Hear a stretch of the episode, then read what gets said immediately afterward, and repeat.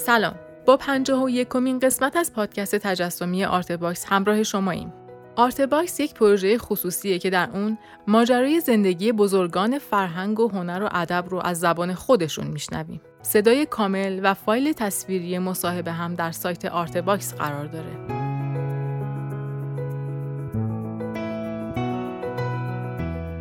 این پادکست قسمت هفتم و آخرین قسمت از صحبت‌های ابراهیم حقیقیه که درباره زندگی و هنر با ما صحبت می‌کنه. ازتون دعوت می‌کنم تا با هم بخش دیگه ای از این تاریخ شفاهی رو بشنویم.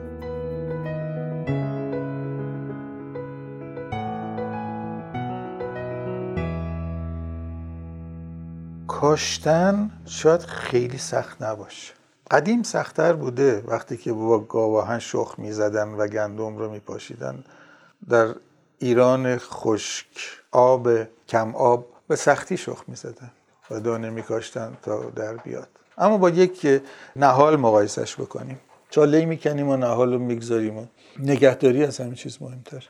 نگهداری از همه چیز سختتره اونجاست که به آموزش مربوط میشه. آموزش توی حوزه فاز نگهداری است. ما باید مراقب غذاش باشیم کودش رو بدیم حرسش بکنیم. در سرمای زمستان تا نهال یا نو نهاله پوشش بهش بدیم. بتونیم جوری رهبریش بکنیم که قامتش بلند بشه. اینی کاری که با فرزندمون می‌کنه فرق نمی‌کنه. آدم باید در مراقبت از خودش هم در زندگی همین کار رو بکنه. در یک موقعیت هایی برای پرداختن به خود مخصوصا تو حرفه های ما خلوت مورد نیازه. در خلوته که آدم فکر می‌کنه و اینکه یاد بگیره که فکر بکنه. همه آدم ها تصور می‌کنن که همیشه دارن فکر می‌کنن نه اینطور نیست. فکر کردن تربیت می‌خواهد باید عادت بکنیم بنشینیم به خودمون یاد بدهیم که راجع به چیز خاصی فکر بکنیم. و اگر به اون فکر جواب نمیده نقیسش رو پیدا بکنیم بریم بیابیم پژوهش رو وقت باید بکنیم. باید بچرخیم. خوشبختانه امروزه که منابع پژوهش و رفتار پژوهش کردن دم دسته و بسیار هم آسانه. اینجاها یه خورده تنبلی نکردن لازمه. اون کاری که باز میگم رایت شده در بین جوانان. همه اینها این مراقبت هاست که بعد از اون کاشت و این داشت ممکنه که برداشتی بده. من یک تصویری جلو در ورودی خونم زدم. از این مسلس هایی هست اینجوری. توش تصویری یه گاوه. محل عبور گاو. من چون متولد سال 28 م ساینم گاوه.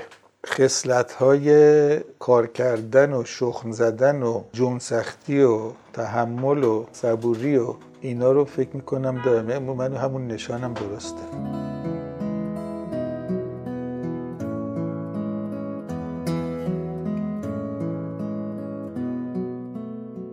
کشمکش های من به شخصه بیشتر بیرونی بوده.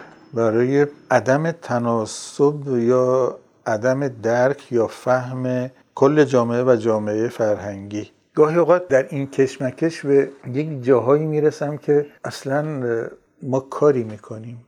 مهم نقاشی کردن جهان رو تغییر میده. اگر ما نقاشی نکنیم این جماعت کثیر این نوع فرهنگی که رایج شده که خب دارن جای راه خودشونو میرن مثلا خودشونو میرن. آیا نقاشی من تأثیری در اونها می‌گذاره که یادشون بیفته که آدم بودن چیست و کجاست؟ الان که دیگه شعر هم نمی‌خوانند. حد اکثر تعداد آدم هایی که برای یک نمایشگاه در یک گالری بیایند در پنج روزی که یک نمایشگاه برقراره چند نفره؟ شب اول نهایتا 500 نفر بیایند. که عدد بالایی است. گیریم پر استقبال ترین ها هزار نفر بیان. بگیم در طول هفته خیلی استقبال بشه سه هزار نفر بیان. و جمعیت میلیونی شهر و چندین میلیونی کشور من چه چیزی رو تکون میدم؟ در صورتی که یک ترانه مبتزل که ورد زبان ها میشه خوانندش وقتی که متوفا میشه تشییع جنازه حیرت انگیز براش می‌گیرن. اینا رو, اینا رو درک نمی‌کنم اینا نقاط کشمکش من خودم با خودم و در ضمن با جامعه است که نمی‌دانم چه کنم. اما همچنان یک امیدی تای ذهن هست. شاید مال خصلت آر نمی‌دونم آرمانگرایی نسل ما باشه که همچنان فکر می‌کنم که من حتی اگر یک نفر رو موفق شم که درست تربیتش کنم که طراح خوبی بشه یا ده نفر رو سر کلاس موفق کنم که انسانهای شریفتری باشند شاید خوب باشه برای زندگی که داریم می‌کنیم. یه خورده جهان رو جهان نابسامانی دارم می‌بینم. جهانی که جایگاه هنر نمی‌دونم توش کجاست. یعنی حتی در هیته هنر هم خرید و فروش داره حاکمیت بیشتری پیدا همه نقاشی می‌کنن که زودتر یا بیشتر بفروشند. نقاشی نمی‌کنن که برای اینکه نقاشی کرده باشن. حتی هنر برای هنر هم حتی نه. الان شده هنر برای فروش.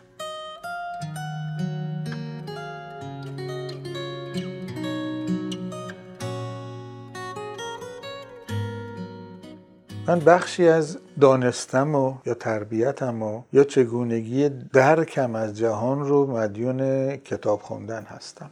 که این فکر می کردم همیشه بهترین اعتیادی است که من در زندگی پیدا کردم. اعتیاد به کتاب خواندن و بعدا پیگیر شدن اینکه وقتی که یک نویسنده ای رو کشف می کردم برم پیش رو بگیرم که چه گفته در جاهای دیگر. یکی از اونها مثلا هرمن حسه بود. در گونگی جهانبینی من هرمن حسه خیلی تاثیر گذاشت.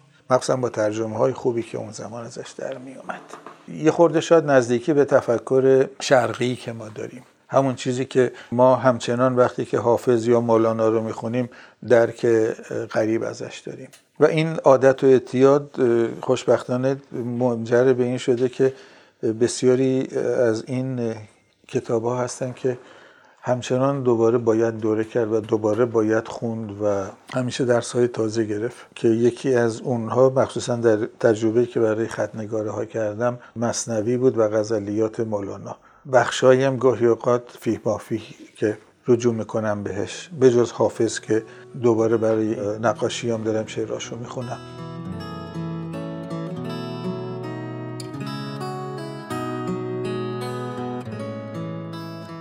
بعضی از ماها توی خانواده و یا طبقه بزرگ شدیم که ناگزیر بودیم که خودمون درک بکنیم کشف بکنیم خودمون رو بزرگ بکنیم و معیشت بکنیم. از این نمونه ها مثلا مرتضی ممیز برای من همیشه الگو بود. اینجور جاها در خودم من اون دورانی رو که در حقیقت این پیچیدن های از کوچه ای به راه بزرگتری یا مثلا نقطه عطفی است و اینا همیشه از شانس هایی می‌بینم که آشنایی با کسانی بوده که نخبه تر بودند فهیمتر بودند معلم من شدن. یا از نزدیک مثل ممیز یا ساعدی با آشنایی و کار کردن باهاشون یا مسخالی بعضی وقتا معلم هایی که از طریق خواندن من آموختم ازشون.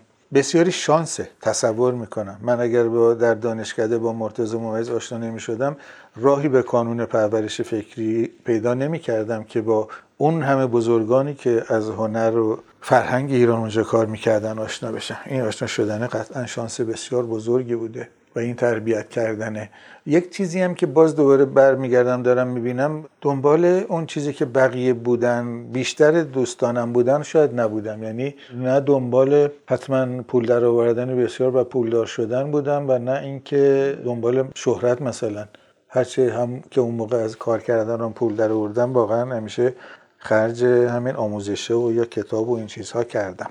یکی از شانسان بوده که مادرم بسیار مراقب خوبی بود. از نظر رشد فرهنگی من پدرم زحمتکش بود و از صفر آغاز کرده بود و کار کرده بود برای من الگوی خوبی بود که تونست پنج تا فرزند رو بزرگ کنه که همشون تحصیلات دانشگاهی بکنند.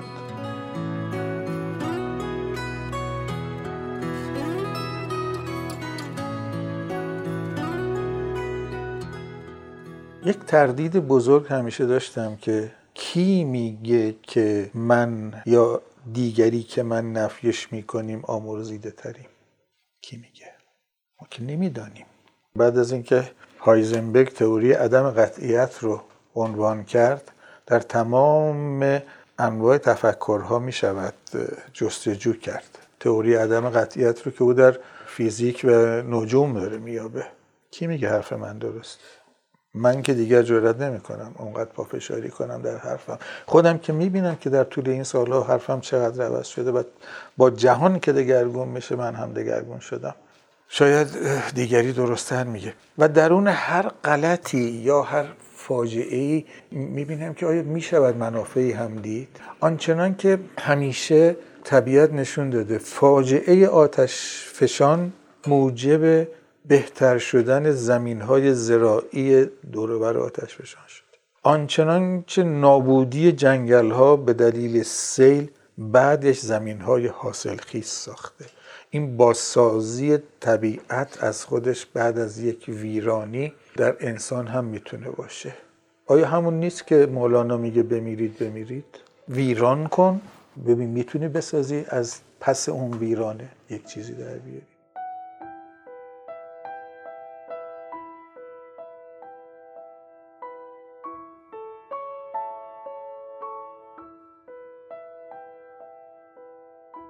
فکر می‌کنم که ما کم انجام میدیم. همیشه سعی می‌کنم یه قیاسی بکنم با اونهایی که خیلی بزرگ بودن و خیلی کردند.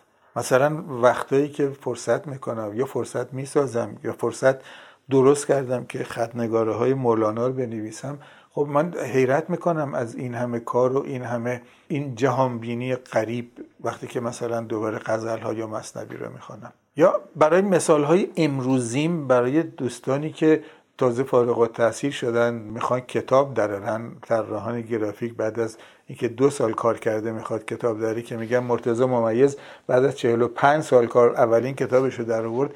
مثال می‌زنم که چرا انقدر مفتخرید به خودتون. من اعتقاد دارم که آدم سه کار می‌کنه. یا بازی می‌کنه یا میجنگه یا معامله می‌کنه. در معامله کردنه گاهی جنگ هم می‌کنه. در جنگ کردن گاهی هم معامله می‌کنه اما در بازی کردن فقط بازی می‌کنه. خالص. عین بچه ها سالمترین زیست و تفکر بچه ها می‌کنن چون فقط بازی می‌کنند یک شانس هنرمندان بعضی هنرمندان نقاشا مخصوصا یا آهنگسازا شاید این است که بدون اینکه به کسی جواب بدن بازی می‌کنند. من تمام بازیگوشی هامو در نقاشی ها می‌کنم. کسی هم بپرسه چرا کردی؟ میگم نمی‌دونم. کردم. فقط کردم. کسی هم دوام نمی‌کنه. خوشحال میشم گاهی اوقات پولم میدن می‌خرن. اون شانس مضاعفه. اما در مورد گرافیک نه این اعتقاد ندارم. در مورد گرافیک باید, باید پرسید چرا؟ چون خودم هم می‌پرسم چرا. چرا این رنگ رو گذاشتی؟ چرا این شکل رو؟ چرا این فونت رو؟ چرا این لیات رو؟ برای که ما نسبت به یک متن اولیه دیگر ملزم هستیم که کار بکنیم. حالا دو تا چیز غیر مرتبط رو شاید اینجا با هم دیگر در حقیقت چسبوندم و تعریف کردم. ولی نسبت به خیلی انسانهای بزرگ جهان اصلا ما زندگی های افتخارآمیزی نداریم. اصلا خود باور کنید خودم بالاتر از این بقالی که این سر کوچه صبح تا شب از 6 صبح تا دوازده شب سرپا داره ماست و پنیر میفروشه بالاتر نمی‌دونم هیچ کداممان را. اونا هم ارزشمندن بسیار ارزشمندن. منتها مکانیزم های تعریف کردن های ارزشگذاری ما انسان ها از یک زمانی بر مداری واقع شده که به اعتقاد من غلط. چرا من باید بیش از او پول بگیرم؟ گرچه من نوع کاری که می‌کنم بسیار کمتر از اون زحمت داره. خب حالا ارزش گذاری که کردیم. وقتی تسری پیدا می‌کنه در خرید و فروش آثار و وقت دیگه خیلی حیرت انگیز میشه. همیشه با خودم میگم که انسان هنوز به اندازه کافی انسان نشد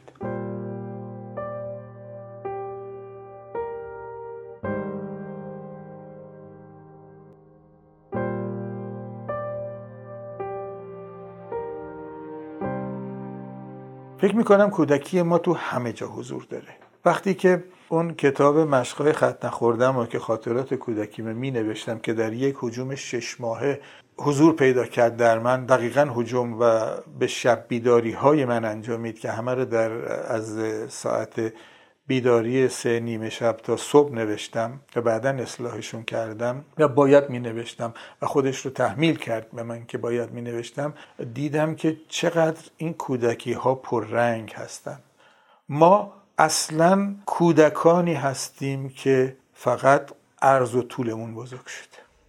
یه کمی مغزمونم رشد کرده. ولی همچنان کودک بزرگی درونمون هست که همانطور آزرده میشه همانطور خوشحال میشه که از همان چیزها می‌شده. همچنان من خوابهای تیله های رنگی گم شدم و می‌بینم. همچنان دلم برای مداد رنگی های تمونده ای که دیگه تراشیده بودم تا ته تموم میشه. خب آثارش هم در کارها نمودار میشه. قطعا. به این نتیجه رسیدم که اگر من موفق شدم که یک جاهای خودی نشون بدم که یه خورده جرأت بکنم به خاطر تشویق ها بوده. چون اولین کسانی که منو تشویق کردن که اول مادرم و بعد مدیر مدرسه اون بود که اولین جایزه رو تو مدرسه به من داد که خوشبختانه یک کتاب بود که من رو کتاب خون کرد فهمیدم که تشویق کردن چقدر خوبه برای انسان مخصوصا کودک و تنبیه کردن اصلا. دانشجو داشتم که سال دوم کاراشو که نگاه کردم گفتم خوبه برو اتود کن و اینا. گفت معلم دیگری به من گفته تو برو این رشته رو عوض کن برو یه رشته دیگه. تو اصلا این کاری نیستی. بسیار غمگین بود. گفتم بهش این کارا رو بکن هفته دیگر بیار به من نشون بده. اون کلاس هم نرو. الان یکی از بهترین طراحان گرافیک ماست.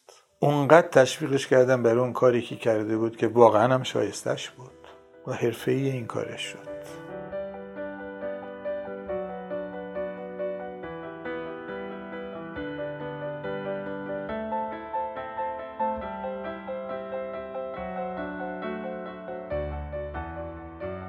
موقعی که در دوبه زندگی می‌کردم برای شش ماه دوران جنگ بود که دوران بمباران بود. اینجا بیکاری زیاد بود. پروازا قطع شد.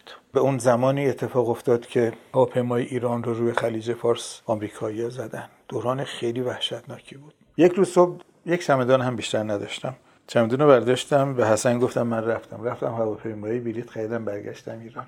اومدم تهران خالی. همه از باران رفته بودن به شهرستان ها یا در بیابان ها چادر زده بودن یا همه با بزن و بچه رفته بودن. بچه هاشون هم مدارس جای دیگر. پدر مادر من هم رفته بودن در کرج زندگی می‌کردن. همسر سابق و فرزندم اما در تهران بودن. خب یکی دو روزی که موندم بیکار بیکار.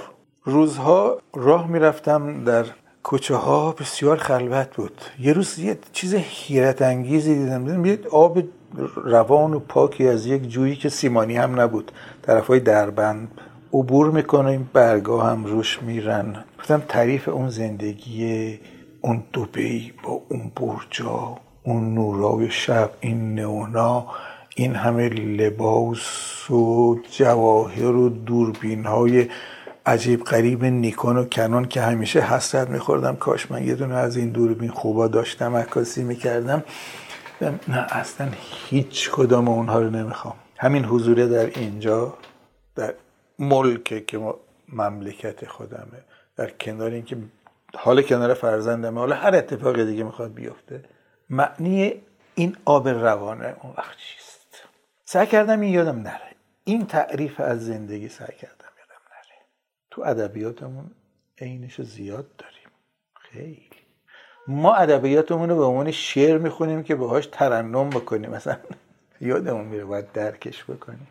دیشب داشتم یک شعر از گروس عبدالملکیان میخوندم از کتاب جدیدش که در اومده. یکی از شعراش این بود که خب قطعا مضمونش رو میگم.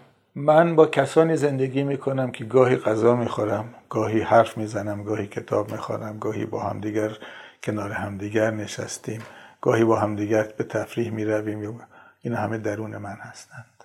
اون درونه همون درونه است که اصلا من بیرون نمی‌تونم ببینمش.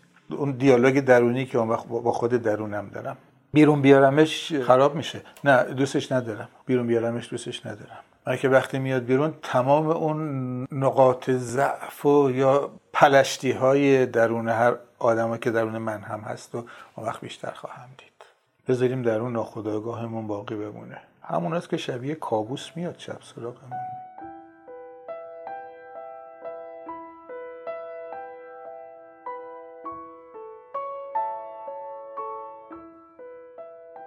من همیشه سعی کردم سر کلاس هم به بچه ها بگم که من علاوه بر اینکه این آموزش تکنیکال چگونگی هنرهای تجسمی و تعریف کردن و تحلیل کردن و تفسیر و چگونه کار کردن و تمرین کردن رو بهتون بگم غیر ممکنه از زندگی باشون حرف نزنم. یا لاقل از تجربه خودم. از تجربه خودم با زندگی. از اینکه اون دوستی خیلی با ارزش داره از اینکه از مهدی صحابی بگم که هر وقت از سفر برمیگشت صبح فرداش زنگ می‌زد می‌گفت من اومدم. بی معرفت همو ببینیم. پس فردا میمیریم. و یک روز این اتفاق افتاد. و هر وقت می‌رفت می‌زد که فردا دارم میرم سه ماه دیگر میام. این رو تعریف می‌کنم. یاد کتاب خاطرات آلیس بیتوکلاس افتادم. آخرش این خانم گرترود اشتاین نوشته. در بستر بیماری میگه که از او می‌پرسه که جواب چیه؟ باید همونجوری که دیگه در حال آخرین دقایقه چشمشو بسته باز می‌کنه میگه اصلا سوال چی بود؟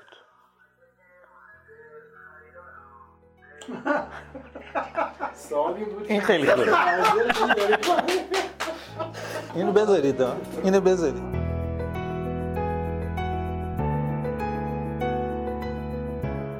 ممنون از همراهیتون. اونچه که شنیدیم قسمت 15 و 16 مصاحبه تصویری با ابراهیم حقیقی در سایت آرتباکس بود. تهیه کننده پروژه فخرالدین انوار، همکاران این قسمت حسین راستی، حسین سلامت و سروناز ذوالفقار. تولید پادکست زهرا بلدی و پرهام وفایی. ضبط در استودیو پاییز. در اینجا این مجموعه هفت قسمتی به پایان می‌رسه. در قسمت بعدی با ایران درودی همراه میشیم. من آزاده نوزاد مقدم هستم و خوشحال میشم که آرتباکس رو به هنردوستان معرفی کنید. وبسایت ما artbox.ir